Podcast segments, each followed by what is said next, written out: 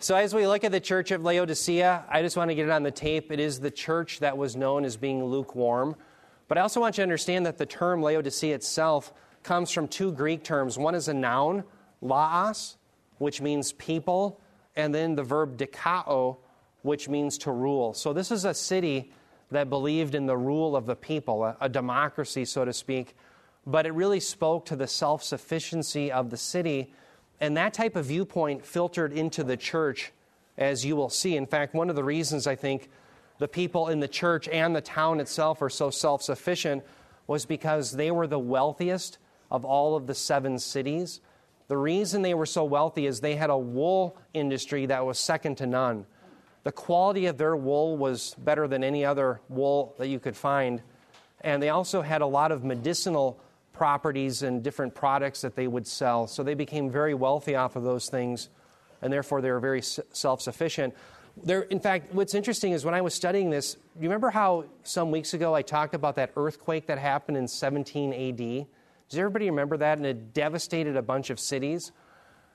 Laodicea was so wealthy that they actually contributed their own money to rebuild other cities. In fact, all the other cities received Roman Empire help, not so with Laodicea, they didn't need it. So these guys must have been really, really wealthy indeed. Laodicea also was a natural fortress. They had wonderful fortifications. The only problem with Laodicea was its water supply. Its water supply was its Achilles heel. It had to be piped in from nearby Hierapolis. The reason why the water supply is important to think about is because their water supply was lukewarm. And it was so horrible, the average Laodicean would probably have grumbled about it daily. You know how you and I, as Minnesotans, grumble about the Vikings? You know, it's just part of the ethos. If the Vikings are playing, they're either losing or they're not going to the Super Bowl, or if they're in the Super Bowl, they lose. It's just a, it's a Minnesota ethos, right? Well, Let's get that on tape. yeah, I might just strike that one from the record, but you're right. I, I concur. Mike Quinn just alluded to there's other problems with the Vikings as well. but yeah, so Laodicea grumbled about their water. And yeah, I'll explain it later. We'll, we'll, we'll come back to that. But yeah, it's a big problem with them. Now, how do they come to faith? Well, more than likely, when Paul is in Ephesus, you can read about this in Colossians 1. When he's in Ephesus, he has this sidekick, Epaphras. He more than likely was the one, I think, who brought the gospel to Laodicea. Now, what was the problem in Laodicea fundamentally? Why did Christ have to rebuke them? And remember, Christ has no good thing to say about the church at Laodicea. Nothing commendable about them. They're only worthy of being spit out at the time he's writing. Well, I think that they suffered spiritual blindness by appealing to either angels or other deities to preserve wealth and therefore Christ was just one among many. Now, let me just set the stage for you. Think back, you're living in Asia Minor, and around the time of the diaspora of the Jews, remember after 586 BC, Jerusalem is destroyed. The Jews are dispersed. They end up going into Babylonian captivity for 70 years. But when Cyrus the Medo Persian allows them to return home, not all of them go home. Many of them disperse through the wider world. Well, the Jews, many of them settle in Asia Minor, and some of their false syncretistic religious views end up infiltrating into Asia Minor. One of the big belief systems that they brought with them from Persia was that the whole earth was governed by the demonic realm. In fact, they believed, according to Clinton Arnold, that there were something called 36 astral decans now, think of the number 36. They believed that these circled the sphere of the globe. By the way, it's more evidence that they knew that the world was round, it wasn't flat. But they believed that these demons controlled 10 degrees of the celestial sphere. So that's why you'd have 36. 36 times 10 degrees, you have 360 degrees all the way around the globe. So the idea then was that these demons controlled your fate.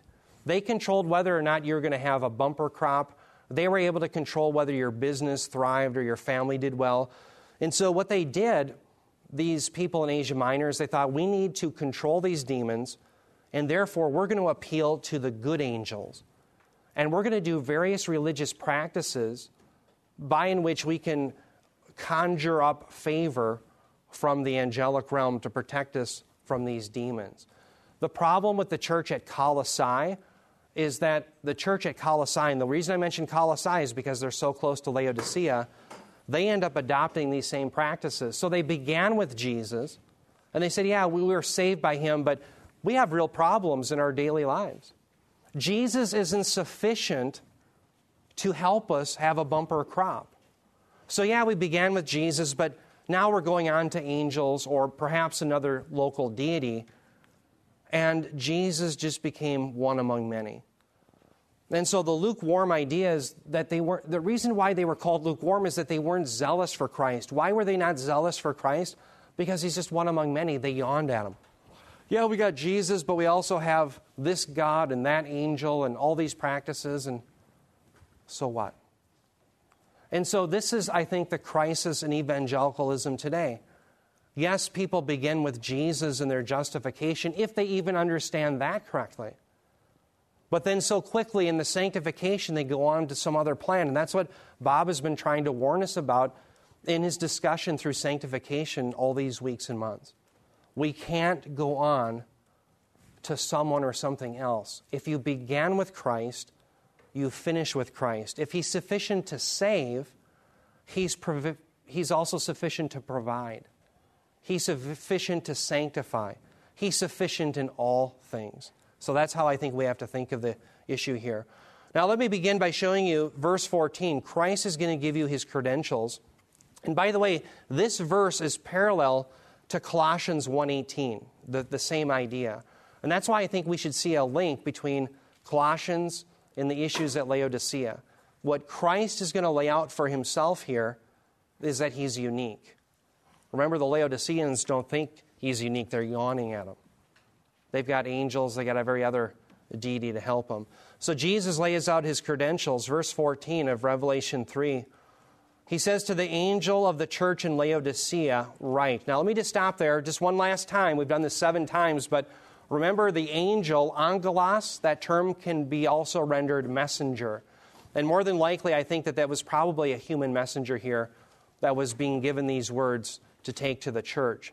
So you have a human messenger, more than likely, who is to go to Laodicea, and this is what Christ wants to say to them. He says, The Amen, the faithful and true witness the beginning of the creation of God says this.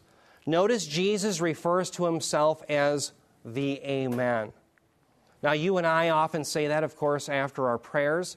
Here, the term Amen is taken from the Hebrew. Amen, which means truly or verily. And the ancients would say Amen, the Hebrews would, to verify that this was in fact a word from God. So, for instance, let's say you had a rabbi living in Jesus' day, and he's doing some teaching about the word. He would have students that would follow him, and after the rabbi would get done teaching, the students would say, Amen. And what they were saying was, Rabbi, this is truly a word from God. Now remember, what does Jesus do?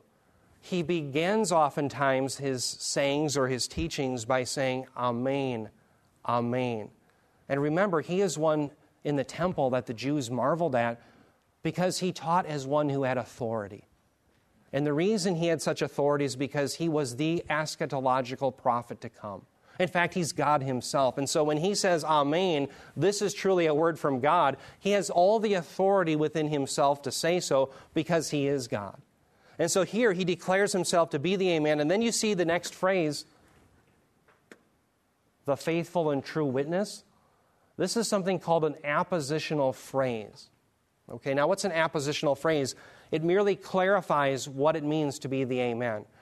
If I said, um, Peter Wiam, comma, a great guy and a deacon at Gospel of Grace Fellowship, comma, went to the football game. Notice in the commas, a great guy and a deacon at Gospel of Grace. That would be an appositional phrase further describing who Peter is. And so you'll see these oftentimes in Scripture. He's the Amen. Well, what does it mean to be the Amen? Well, He's the faithful and true witness. When He says this is the Word of God, you can bank on it because He is God. That's the implication. Notice He also refers to Himself as the beginning. Now, here's where we want to be a little careful. The beginning here isn't that Jesus is the first thing created. but rather he is the source or the originator of the rest of all of creation. So the reason he's using this phrase, the beginning, the arche, is because Jesus has to show his uniqueness to the Laodiceans who are yawning. Right? To the Laodiceans, he's just one among many.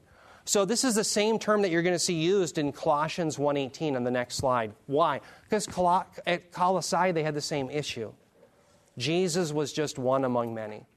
All right? So he is the source or the originator of everything. He's not necessarily, in fact, not necessarily, he's not one who began himself. He is the originator of all other things. Let me show you where this is seen in Proverbs. In the book of Proverbs, you'll often see wisdom personified. Does everyone know what personification is? Personification is a literary device where you take a non human being and you ascribe human qualities to them. Um, sometimes we'll talk about our cars that way. Isn't she running great? Look at her purr and look, you know, we're personifying our vehicles, right? Well, here wisdom is being personified by Solomon in Proverbs 8 22 through 23. He says, The Lord. Now remember, anytime you have all caps, that's Yahweh. So Yahweh, it says, possessed me at the beginning of his way, before his works of old. From everlasting I was established, from the beginning, from the earliest times of the earth. Now, notice here, this wisdom that was with Yahweh was with him when? From the beginning. The implication is that wisdom is eternal because it is at the right hand of Yahweh. It belongs to Yahweh. In fact, notice the phrase here in verse 23 from everlasting I was established. Now, what's very interesting is when you get into the New Testament, then, we start to see that this wisdom that was with Yahweh from the beginning wasn't just some attribute, but rather was the Son. The fullest expression of the wisdom of Yahweh is the second person of the Trinity. Turn your Bibles to 1 Corinthians 1 22 through 24. 1 Corinthians chapter 1 22 through 24.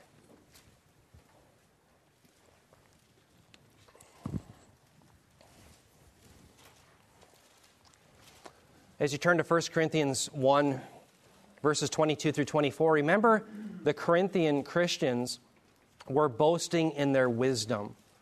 They were boasting in Sophia, that's the Greek term for wisdom. And Paul has to remind them that the true wisdom of God is found where? In Jesus, who died on the cross. That's foolishness to those who are perishing, but to us who are being saved, it's the very power and wisdom of God. So listen to what he says 1 Corinthians 1 22 through 24.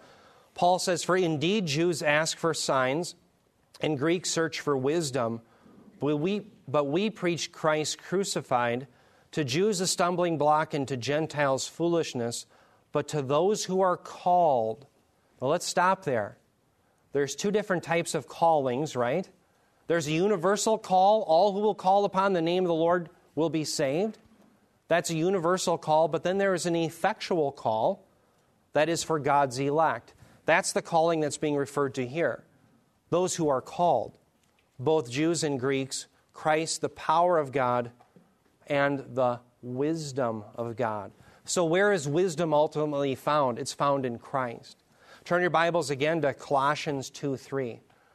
Colossians 2 3, if you turn there, you'll see the same idea that in Christ, it says, Colossians 2 3, in Him is hidden all the treasures of wisdom and knowledge. So, this wisdom that's being personified here by Proverbs that was eternal with Yahweh in the New Testament, we see that Jesus is at the right hand of the Father, and he is the fullest expression of wisdom. And so, again, that's this idea of being at the beginning. Not that Jesus began at some point in history, but yet he's the originator of all things. He's the eternal one. In fact, we see this in Colossians 1:18. Notice the descriptions of Christ. Uh, Bob just preached on this in the Christ hymn. Colossians 1:18, he is also head of the body, the church, and he is the beginning, the firstborn from the dead, so that he himself will come to have first place in everything. Now, notice here the source, the idea of him being the beginning, is again not the idea that he came into existence, but that he's primary. Okay, notice he's the head of the body, which is what? The church. He's the head of it. Well, he's also the beginning, meaning he didn't come into being, but that he's the source or the originator. He's the firstborn from the dead. Remember, the firstborn is what? The preeminent one. The firstborn son has the right to everything. So, if you talked in the ancient Near East, if you talked about the firstborn with the Israelites, the emphasis on the firstborn isn't that they're the first out of the chute, so to speak, although that certainly is how they become the firstborn technically. But immediately their minds go to they're the preeminent one. They have the rights, the inheritance. It's that idea. And that's exactly what Jesus is saying. In fact, listen to this great scholar, Peter O'Brien. He says, when you add up all these descriptions of he's the beginning, the firstborn from the dead, the head of the body, he says this. He says, quote, it means that the resurrection age has burst forth, and as the first fruits of those who have risen from those who have fallen asleep, he says, He is the first fruits who guarantees the future resurrection of all others. Unquote. What I love about that quote is when he says, This is the resurrection age having burst forth. So Jesus here is being described as the originator of all things, and he's the one who's creating a new humanity in the church, isn't he? So, just as the old creation is fading away, he's the head of the church and he's making a new creation. One day the heavens and the earth will pass away, and he's going to have new heavens and a new earth. So, think about you and I are belonging to this one who not only created all things initially, but is also creating all things new. So that's the descriptions of the beginning. So again, why does Jesus use this, in Revelation 3:14? to show the uniqueness of himself. The Laodiceans were yawning. So, yeah, we've got Jesus, but we also have these angels, we have these other deities, and they're helping us have a bumper crop. Look at our cash flow this year. And so, Jesus was just one among many. They yawned at him. Let me show you another reference to the beginning John 1 1. In the beginning was the Word. Now, let's just stop there. The term word, logos, I remember R.C. Sproul wrote in his classical apologetics book that you could literally say that Jesus is the logic. He is the very wisdom of God. He is the reason why all things were created. In fact, He is the one who creates all things. So here we have the divine Logos. The personification of wisdom that occurred in Proverbs 8 is now seen in the Son. He says, The beginning was the Word, and the Word was with God, and the Word was God. He was in the beginning with God. All things came into being through him, and apart from him, nothing came into being that was that has come into being. Notice here, he was in the beginning with God, verse 2. Does everybody see verse 2? Well, right there, that shows you that he has to be eternal, right? Did God ever have a beginning? Did he ever come into being at a point in time? No, he's the self existent one. And so the same thing then is true of the Son. Notice verse 3. Oops. Verse 3 says, All things came into being through him. So, right there, it says that Jesus created all other things. So, it shows you that he's the source, the originator, not the first of creation in the sense that he himself was created. One key phrase that I want to just focus on for just a moment is notice in John 1 1, it says, And the Word was God. Martin Luther called this the most succinct theological statement in the entire Bible. And the reason he said that is because there's multiple heresies that are refuted by the word order in the Greek. Now, there's a rule, and I'll sometime diagram this for you because it's actually very exciting. You can get excited about grammar. Did you know that in the Bible? well, here, there's a rule, and I'll just cite it for you just so you know that there's a real rule. There was a man named Colwell. Now, I, am always amazed by these men who, many, many years ago, before they had Logos software like Bob and I do, they were able to figure out these grammatical rules. I can hardly get a gas grill together, and these guys were coming up with these great grammatical rules. Here's the grammatical rule there was a man named Colwell, and he discovered that anytime you had a anarthrous, preverbal predicate nominative, it was almost always qualitative. Yeah. now, what does that mean? Yeah, that'll get you going. Anarthrous means without the article. Preverbal means the predicate nominative. If you answer the phone and say, I had a um, person call me the other day, they wanted to do a study of some kind, and they said, Is Eric here? And I said, This is him. And I said, Oh, that's bad grammar. I said, I apologize. It's the predicate nominative. I said, This is he. Now, why did I use he? Because it's the predicate nominative, right? Well, we have a predicate nominative in this sentence. Notice this is the subject, right?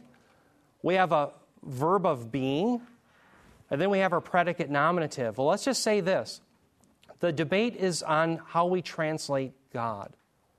And we can translate it three different ways. We can say a God, like the Jehovah Witnesses do. We can say the God, or we can translate it as it is in the New American Standard Bible and every other responsible English translation as God. Now, why should it be rendered God? Well, because of Colwell's rule.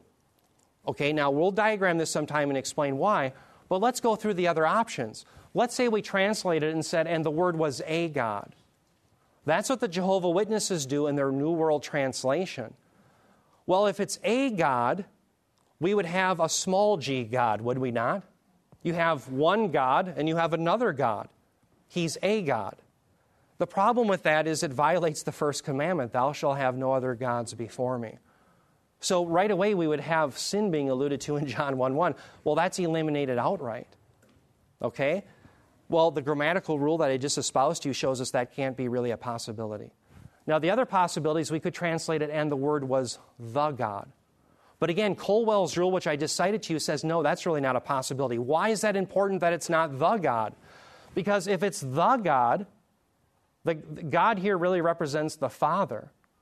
Well, the word is Jesus. And so if Jesus is the Father, now you have a heresy known as Sabellianism. What's Sabellianism? Well, Sabellius was a heretic who said God just puts on different costumes. Sometimes he's the Father, and then there's other times where he takes that costume on and he puts the costume on of the Son. And then sometimes he takes that off and he puts on the costume of the Holy Spirit. So there's one God in one person who just changes costumes. Yes, we got a question back there from Luann. So, just in day to day kinds of stuff, what you're describing would be like Oneness Pentecostal T.D. Jakes. Exactly right, yes. Another term for Sabellianism is called modalistic monarchianism. Now I, now, I know that sounds like a mouthful, but it's actually easier to remember because think of modalistic modes, they change modes. And monarchianism is king. So the king changes modes. But yeah, um, oneness Pentecostals would hold to that view. So here's the point Colwell's rule rules out that it should be the God or a God, but instead, God here is thought of as qualitatively identical with the Word. So here's the point of this.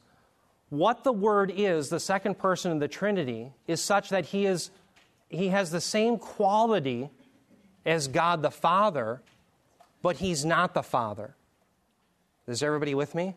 So that succinct grammatical rule there rules out Sabellianism, and it rules out Arianism, all in one fall swoop.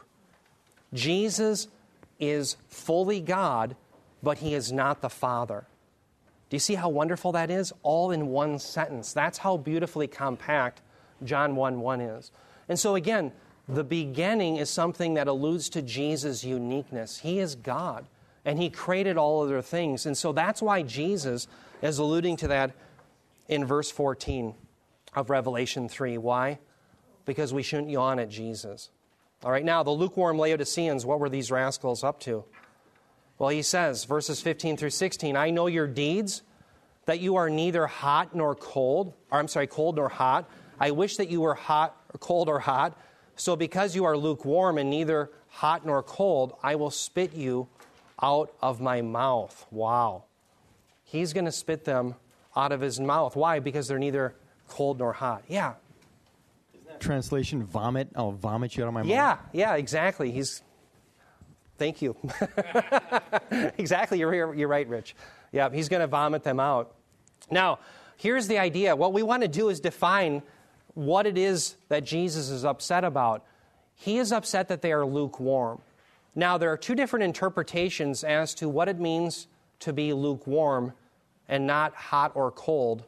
And here's the first interpretation. The first one is that Christ could stand it if they were either spiritually hot or cold, but he can't stand indifference.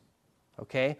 Now, the problem with that view is we don't see in the scriptures that there is any time where Christ is, or any of the apostles talk about being spiritually cold. Now, there is a term in Romans 12 11. Who had Romans 12 11? Paul did. We'll get him the um, mic if we could, Rich. Thanks. Listen to Romans 12 11. You're going to hear a term that's used for being zealous, having zeal in the Spirit. That is a verb that's kind of related to being hot. So go ahead and read that. Never be lacking in zeal, but keep your spiritual fervor serving the Lord. Yeah, never be lacking in zeal and your spiritual, spiritual fervor. Those items would, would be a cognate of the idea here of hot, but I don't think that that's very weighty. Okay, that's all we have. We don't have the opposite. Cold isn't ever mentioned as being something that is either good or bad spiritually. Okay? Now, let me show you the other view. This is the view that I would hold to, and that is hot and cold is a play on the water supply. They were like their own water supply, they were lukewarm and worthless. So here's the problem with number one. Think about number one. The first option is that can you imagine a time where Jesus would say, Look, I could accept it if you were hot spiritually for me, and I could accept it if you would reject me, you were cold, but that you're indifferent, I can't stand. Can you imagine Jesus accepting people who are indifferent to him? No, people who are indifferent to him, who don't like him or cold towards him, they go to hell. Okay, so I think number two is really the only good option here. The hot and cold is a play on their water supply. The Laodiceans were known for having a horrible water supply. And so I think that it's obvious that that's what Christ is making a play on. Let me show you a map here. Here you have Philadelphia. That was the church that we had looked at last time. Well, now we're down in Laodicea. This is in the Lycus River Valley. Notice Hierapolis, six miles to the north. They had hot water, wonderful hot springs, and hot springs are known as being therapeutic. They're healing waters. Uh, you and I use the same thing today. Oh, I can't wait to get in the hot tub. My back is killing me, or whatever. They had hot water. Okay, well, at Colossae, they had the most wonderful cold springs. And cold water was known as life giving. If you were thirsty in the Mediterranean sun, you wanted cold, life giving water. So, cold water was life giving, hot water was therapeutic. But what were the Laodiceans? They were just like their water supply. The water supply to Laodicea was piped in from Hierapolis six miles and so it began very hot, but by the time it got to Laodicea, it was really lukewarm and it was horrible. There was a lot of sediment in it, lukewarm water full of sediment. Can you imagine drinking that every day? So here you have these wealthy people who have everything else, and every day they have this horrible water. They grumbled about it, they couldn't take it. If they had anything else to drink, they'd spit this out. And Jesus is saying about them, that's how he feels about them. So you see, it's not the idea then that he wants them either to be for him hot or against him cold. But what he's saying is, you're neither life giving nor are you therapeutic, you're worthless. They are worthless, yeah. Yeah, this is important teaching. If you look at our CIC website, you'll find an article that was written by Ryan Habana on this. Oh. Excuse me. And it's also consequential. I've talked to more than one person who was harmed by a false application of this, yeah. especially when they were younger. Yeah. And they're saying, well, you know, if you aren't totally on fire for God or whatever, yeah. some kind of a, however they meant by that. Right. Well, then you might as well just go out and live for the devil, and God would be more happy with you that way. Wow. And uh, that has caused horrible harm and shipwreck for people. Right. Because they think they'll never be hot enough and on fire enough. Right. That God would ever be interested in them. And then They just Cold is easier. give up. Right. And that's not the intent of the passage. So, Exactly. uh, dear brothers and sisters, it's important that we understand the scripture correctly. Amen. Because whatever we don't, it does have consequences. That's right, absolutely. If we don't get our exegesis right, meaning pulling out from the text what's there, then we're not going to have our theology right, we're not going to live right. So we have to get it right. So uh, now notice here, Jesus' rebuke then against the Laodiceans, it's not a rebuke, I don't think, against them being worthless in the sense that they weren't doing enough.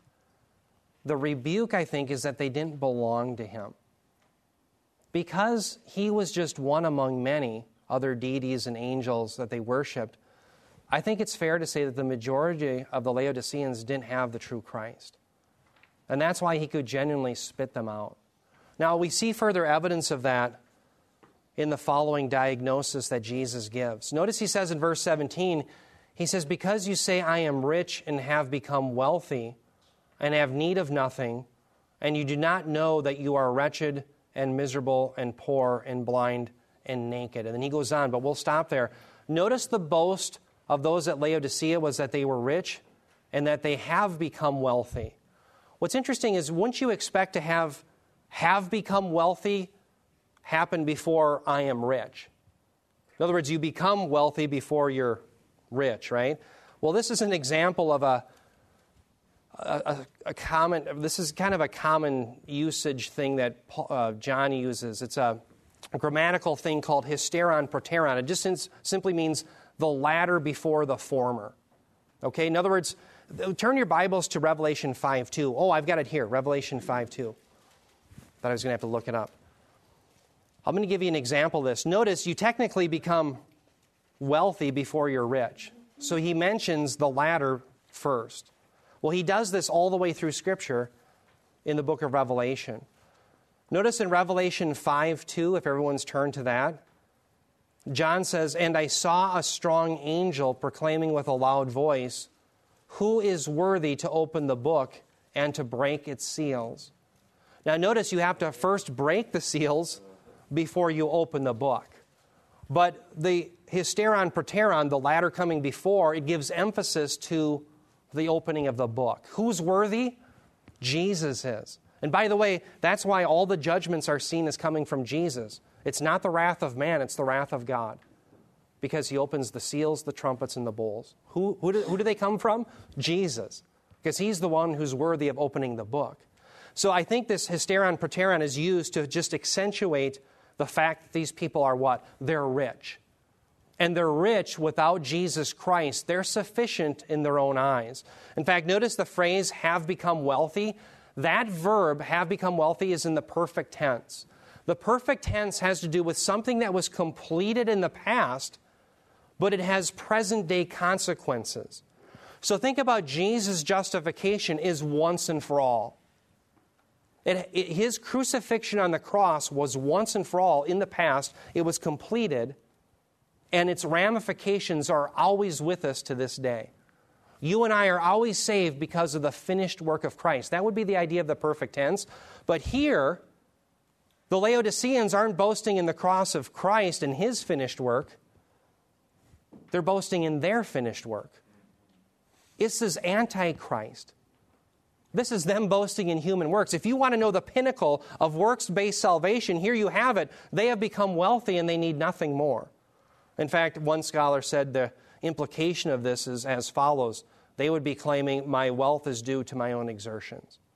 It wasn't because of Jesus, it was because of them. All right? Notice the term wretched. Every time that wretched is typically used in the Old Testament Septuagint, this term, in the Greek, or in the New Testament, it often has to do with somebody that's under the wrath of God. In fact, listen to what Paul says here in Romans 7:24. He says, "O wretched man that I am, who will set me free from the body of this death?" Now, as Paul is saying, "O wretched man that I am" in Romans 7, Romans 7 is in contrast to Romans 8. Romans 7 is talking about trying to be right with God using the law. And when he asks this question, O wretched man that I am, who will set me free from the body of this death? The answer is Jesus Christ did. And the new system is the system of the Spirit, not the Mosaic covenant. So the answer to this, notice Paul is saying, Oh, wretched man that I am. Why is he wretched? Because if he remains in the system of the law, because he is a sinner, he cannot justify himself, and the wrath of God remains upon him. And so, over and over in the Septuagint, when we see this term wretched, by the way, in the Greek it's tale poros. Talaiporos. Every time you see that term, it's typically someone who is suffering because of the wrath of God being poured out. Turn your Bibles to Zephaniah 115. Zephaniah 115. Remember Zephaniah, the big theme there? Is about it's about the day of the Lord. That's what it's all about. Written during the reforms of Josiah in the 600 BC region. Zephaniah 115. The prophet Zephaniah says, he's talking about the day of the Lord. He says, A day of wrath is that day, a day of trouble and distress. There you have in the Septuagint the term here for wretched. Those who are under the day of wrath have a wretched condition. James 5:1, you can just jot that down, I'll read it. James says to the wealthy who are abusing Christians, he says, Come now, you rich, weep and howl for your miseries. There's their wretched condition. Because of your wretched condition which is coming upon you. Eight verses later, he talks about Jesus being at the door for judgment. So over and over and over. Uh, let me just read the va- verses for you. Isaiah 47, 11, Jeremiah 6, 7, Jeremiah 15, 8, Jeremiah 20, verse 8, Amos 5, 9, Micah 2, 4, Joel 1, 15, James 5, 1. It's all over the place. If you are in a wretched condition, it is because the wrath of God is upon you. And so I think here what Jesus is pointing out in Revelation 3:17 is these people don't belong to him. They had self-sufficiency but they didn't have Christ and therefore they were in a wretched condition. So let me diagram, I think, the situation that we have here. The Laodiceans had this view. They thought that they had self achieved spiritual protection. How? They thought, you know what, the demons control my fate. I'll go to this local deity temple or I'll incite the angels to protect me. And so they would do all these ascetic practices. They would have amulets, different formulas that they would say. They would have different religious practices in which they would develop favor with these angels who would protect them from the demonic realm. And therefore, they had self achieved spiritual protection. And because they did that, they had physical wealth. So their physical wealth was a direct result not of God's blessing, unmerited favor, or the provision of Christ for his people, it was their own doing. Yes, they may have began with Jesus in name only, but they certainly didn't have the true Jesus. The Jesus that saves is also the Jesus that provides, the one who sanctifies, the one who brings us to glory. And so the biblical view is that Christ saves and provides for his people. And so what Paul is trying to do is he is trying to bring them over to the biblical view. They are outside of it drastically. Let me give you a story. I want you to see in, histor- in, in redemptive history, this is a big problem where people begin with Christ and then they leave him. They begin with God and then they go on to something else. Remember back in Isaiah chapter 7? In Isaiah chapter 7, you have the famous Emmanuel prophecy. It's the prophecy of the virgin birth. Emmanuel means what? God is with us. And the major fulfillment of that Emmanuel theology is the incarnation of Jesus Christ. Jesus Christ comes in the flesh, and forevermore we can say, for those who trust in him, God is with us. God is with us because he has given us his favor. That is for those who trust in him. Well, remember the historical background to that prophecy. You have a king named Ahaz. He's in the lineage of David. The Messiah will one day come from him. But he has a practical problem. He has neighbors to the north, the kingdom of Samaria, that want to decimate him, the leader of Judah. So Ahaz has a choice, and Isaiah asks, or I'm sorry, the Lord asks Isaiah to tell Ahaz that he can come to Yahweh for protection. So Ahaz, here he belongs in the lineage of David. The great promise is one day the Messiah is going to come from him. He is ruling over the kingdom of Judah, but he doesn't trust in Yahweh. What does he do? Well, he's got practical problems. I mean, here, look at these rascals coming from the north. They're going to kill us, and the Assyrians are the biggest, baddest boys on the block. He goes to Assyria. And so he trusts in Assyria rather than trusting in Yahweh. And what ends up happening to Judah? Well, in 586 BC, they end up being destroyed because of it. You see, he began perhaps with Yahweh, but he didn't finish with them. Think about the Israelites in the wilderness. They were walking out their salvation in the wilderness, but they didn't do it so well, did they? Yes, God brought them out of Egyptian captivity supernaturally, but then they grumbled against him and they didn't finish well, and they fell because of unbelief in the wilderness. Jesus is saying the same thing to the people at Laodicea. He has to be not only the one who saves, but the one who sanctifies, the one who provides, and the one who glorifies. Christ is sufficient in all things. Yeah.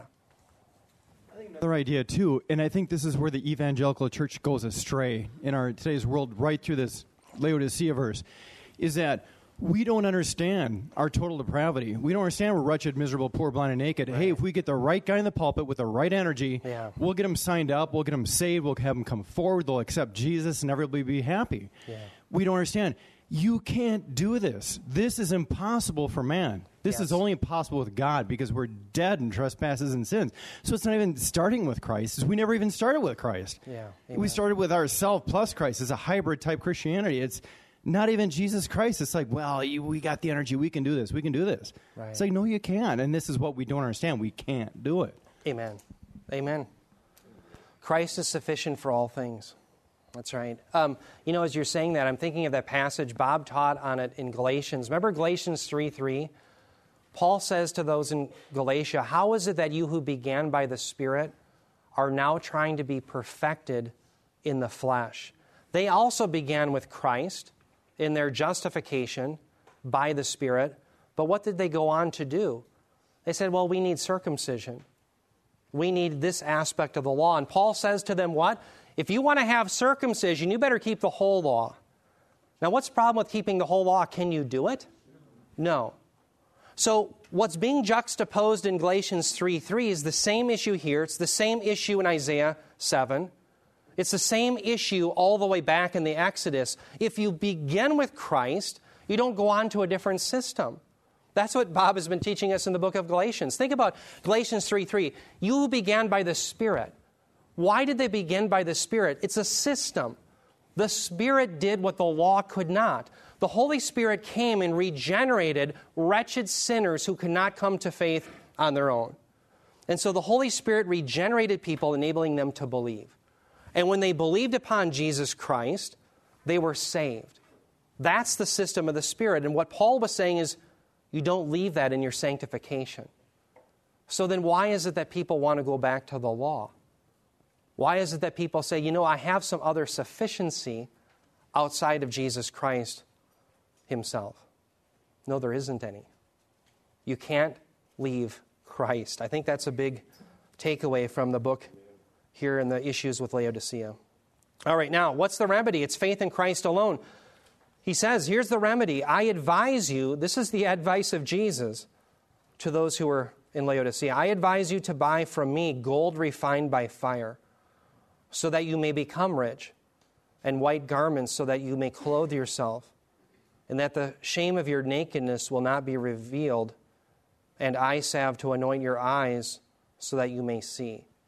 Right now, let's talk about this gold refined by fire. The idea of gold refined by fire, as it's used in the New Testament and the Old, is it's often something very precious, and it's something that is typically akin to faith. For instance, we'll see this in 1 Peter. So, this idea of having gold that's precious is the idea of having saving faith. But why does he say it's gold refined by fire? Because true believers who come to faith will end up suffering persecution and trials in this world. And God uses that fire, and we see this especially in the book of 1 Peter, to refine them and also to demonstrate that their faith is genuine. And so that's what Jesus is referring to. He's referring to faith. In fact, let me just show you 1 Peter uh, chapter 1, verse 7. In fact, before I read this, turn your Bibles, if you will. I want you to see the context here. Turn your Bibles to 1 Peter 1 3. I won't even read all of it. I don't have all of it on my, my screen here, but I have 1 Peter 1 3, and then I skip to verse 6. I want to show you what happens before 1 Peter 1 7. 1 Peter 1 3. Notice here, Peter is blessing God. He says, Blessed be the God and Father of our Lord Jesus Christ, who according to his great mercy has caused us to be born again to a living hope through the resurrection of Jesus Christ from the dead. So let's stop there in verse 3. Who's responsible for salvation? God alone. That's the system of the Spirit. How is it that you who began by the Spirit, what does the Spirit do? He brings you to saving faith in Jesus Christ. That's the work of God. So salvation is of God. Now, notice in verse 6, I skip down to that. It says, In this, that is the salvation that they have, you greatly rejoice, even though now for a little while, if necessary, you have been distressed by various trials. What's the purpose of the trials? To demonstrate our faith is genuine. That's the refining fire. Okay? Now, notice he says in verse 6, if necessary. In Greek, that's D E I, if we were to transliterate it, day. Why is that important? That has to do with the divine necessity. So, in other words, in verse 6, what, what Peter is saying is if by divine necessity he has decreed that you should suffer in your faith, then you will.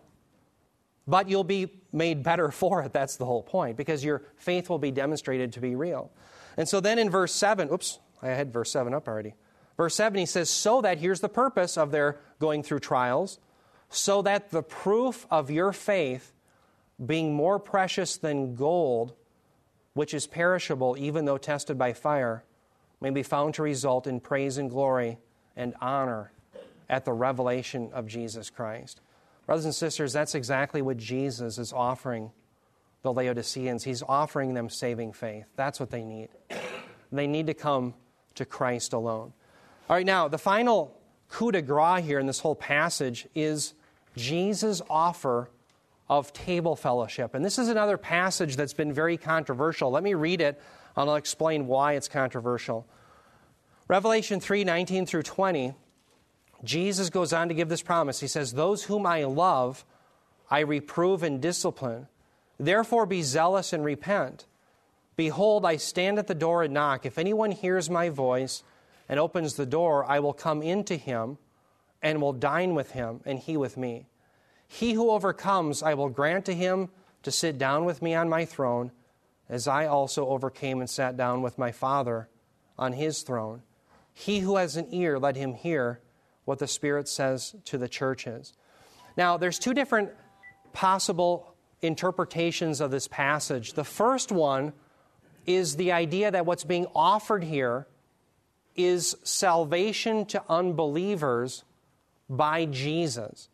And the idea would be, and this isn't my view, but the, the idea by those who hold to this view is that Jesus is standing on the outside of someone's heart and he's knocking. And if they will open the door to their heart, he will come in, and the implication is that they will be saved. Okay? The second view, and this is the view that I hold to, is that this is really an offer of true fellowship to perhaps true believers who were still in Laodicea. Okay? So, is it an offer of salvation to unbelievers, or is it an offer of true table fellowship to believers rather than unbelievers? And I think it's the latter. Does that make sense? Now, let me, let me explain why I think this is. First of all, notice the phrase, those whom I love. The verb there, phileo, has to do with familial love. Now, why is that important? Well, who's in the family of God? Are they believers or unbelievers? Well, they're believers, aren't they? Now, as I say this, listen to me very carefully. Phileo, the verb that's used here, can be used and often is used interchangeably with the verb agapao. Everyone's heard of the nouns agape love versus phile love. Agape love is typically a love for people without merit. They don't have any merit, you love them unconditionally. Philia love is typically a familial love. That's why we have the Church of Philadelphia. That's brotherly love, it's within the family. Now, we have to be very careful because in the New Testament, they often can be used interchangeably.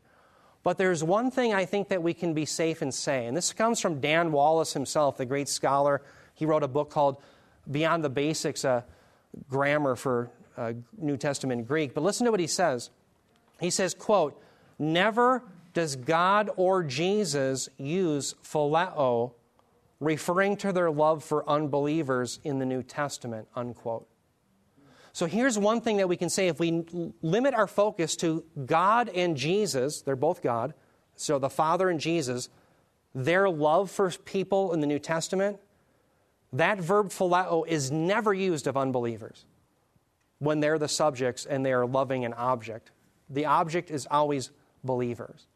So right away, that should clue us in on that Jesus is offering something here, probably to believers. Now, in of itself, I don't think that that's necessarily absolutely convincing, but let me show you more evidence. Notice here in verse 20, Jesus says, Behold, I stand at the door and knock. Now, this isn't the door of the heart, as many Arminians would want you to believe, to say, look, he stands at the heart or the, the, the, door of your heart and he's knocking, and you have the authority to open up the door to, to keep it shut. No, the door that he's standing at is the eschatological door. It's the door that he will one day break through as he comes. And that is the theme throughout the book of Revelation. His coming is imminent, it is at hand.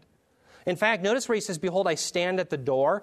Stand at the door is a perfect tense verb. Remember, I just described the importance of the perfect tense. The perfect tense has to do with something that was complete. That's why it's perfect in the past but it has ramifications that are always with us to the present. What is the ramification of the perfect work of Christ on the cross, his death, burial, resurrection, and ascension up into the heavens?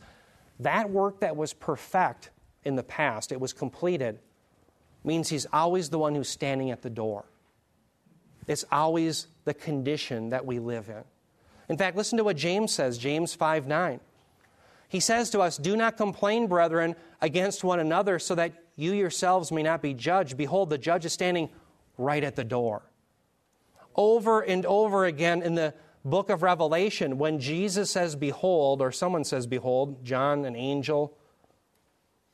Notice we have behold here in verse 20. Listen to all the behold statements. Revelation 1 7, it's about the imminent coming of Christ. Behold, Revelation 1 7 says, He is coming with the clouds, and every eye will see him. Revelation 16 15, Behold, I'm coming like a thief. Blessed is the one who stays awake. Revelation 22 12, Behold, I am coming quickly.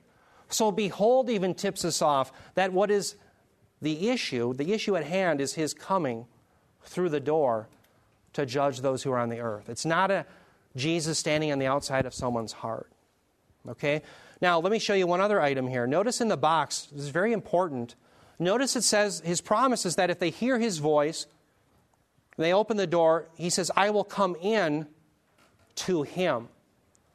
Notice it does not say, come into him. In other words, the in and the to are separated. Does everybody see the difference? Many Arminians will say he comes into you. I N T O, altogether. Into would be the piercing inside the person. That would be the preposition eis. that Jesus is saying, I will come into you personally. But here, the preposition that's being used is pros. In the implication, he's coming into the room, he's in the presence of them, but he's not piercing the inside. So the NASB rightly has it in space to him. The idea is in the presence of him. It's not into him as if he's piercing inside the person. And so that's further implication that Christ is saying, I want to dine with you.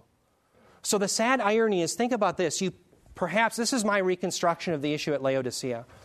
The Laodiceans don't need Jesus. The majority of them don't have Jesus. But there are perhaps a few who in that congregation see the truth. And they're being invited. Yes, Dan.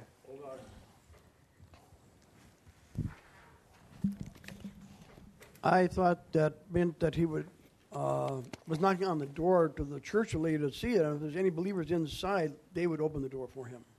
I think that's very, very close to the issue. Exactly. He's offering table fellowship to them. Yeah. And so, who does he have table fellowship with? Well, those who belong to him.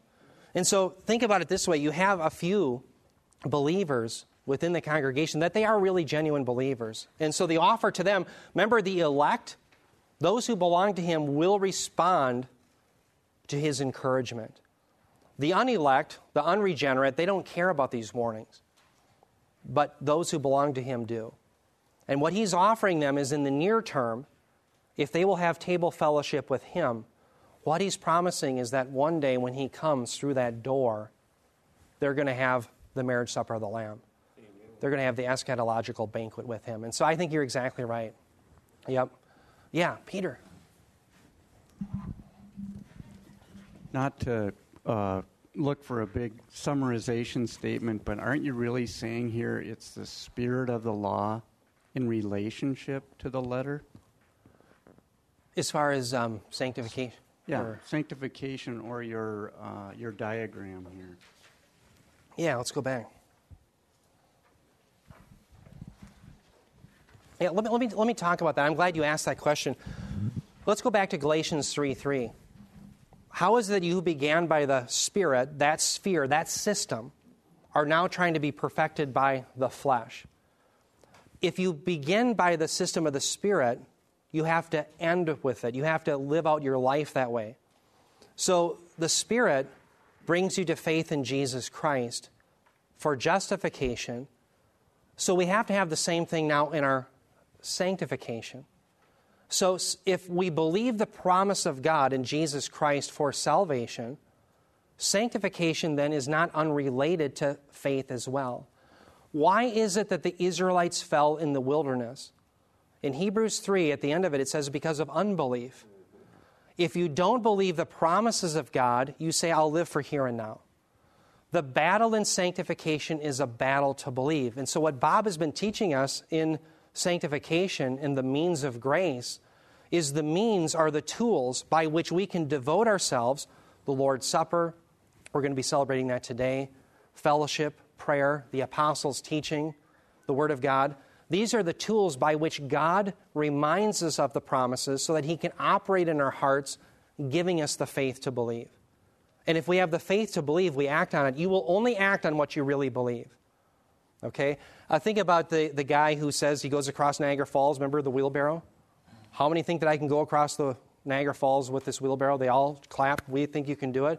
And he says, Who wants to get in? And if they don't get in, do they really believe that he can do it? You and I are asked to get in the wheelbarrow to act on what we really believe. Yeah, That's but we might idea. get nervous and start shaking, and Yes. it'll drop both of us. You know? Yeah. okay. Uh, in Galatians, we were doing radio. It's, this isn't on yet, and we just Yeah. recorded and I edited it. We're talking about walking in the Spirit. Yeah. Galatians five. That's Yes. the central command Walk in the Spirit. in the book of Galatians. Yes. is to walk in the Spirit. Amen.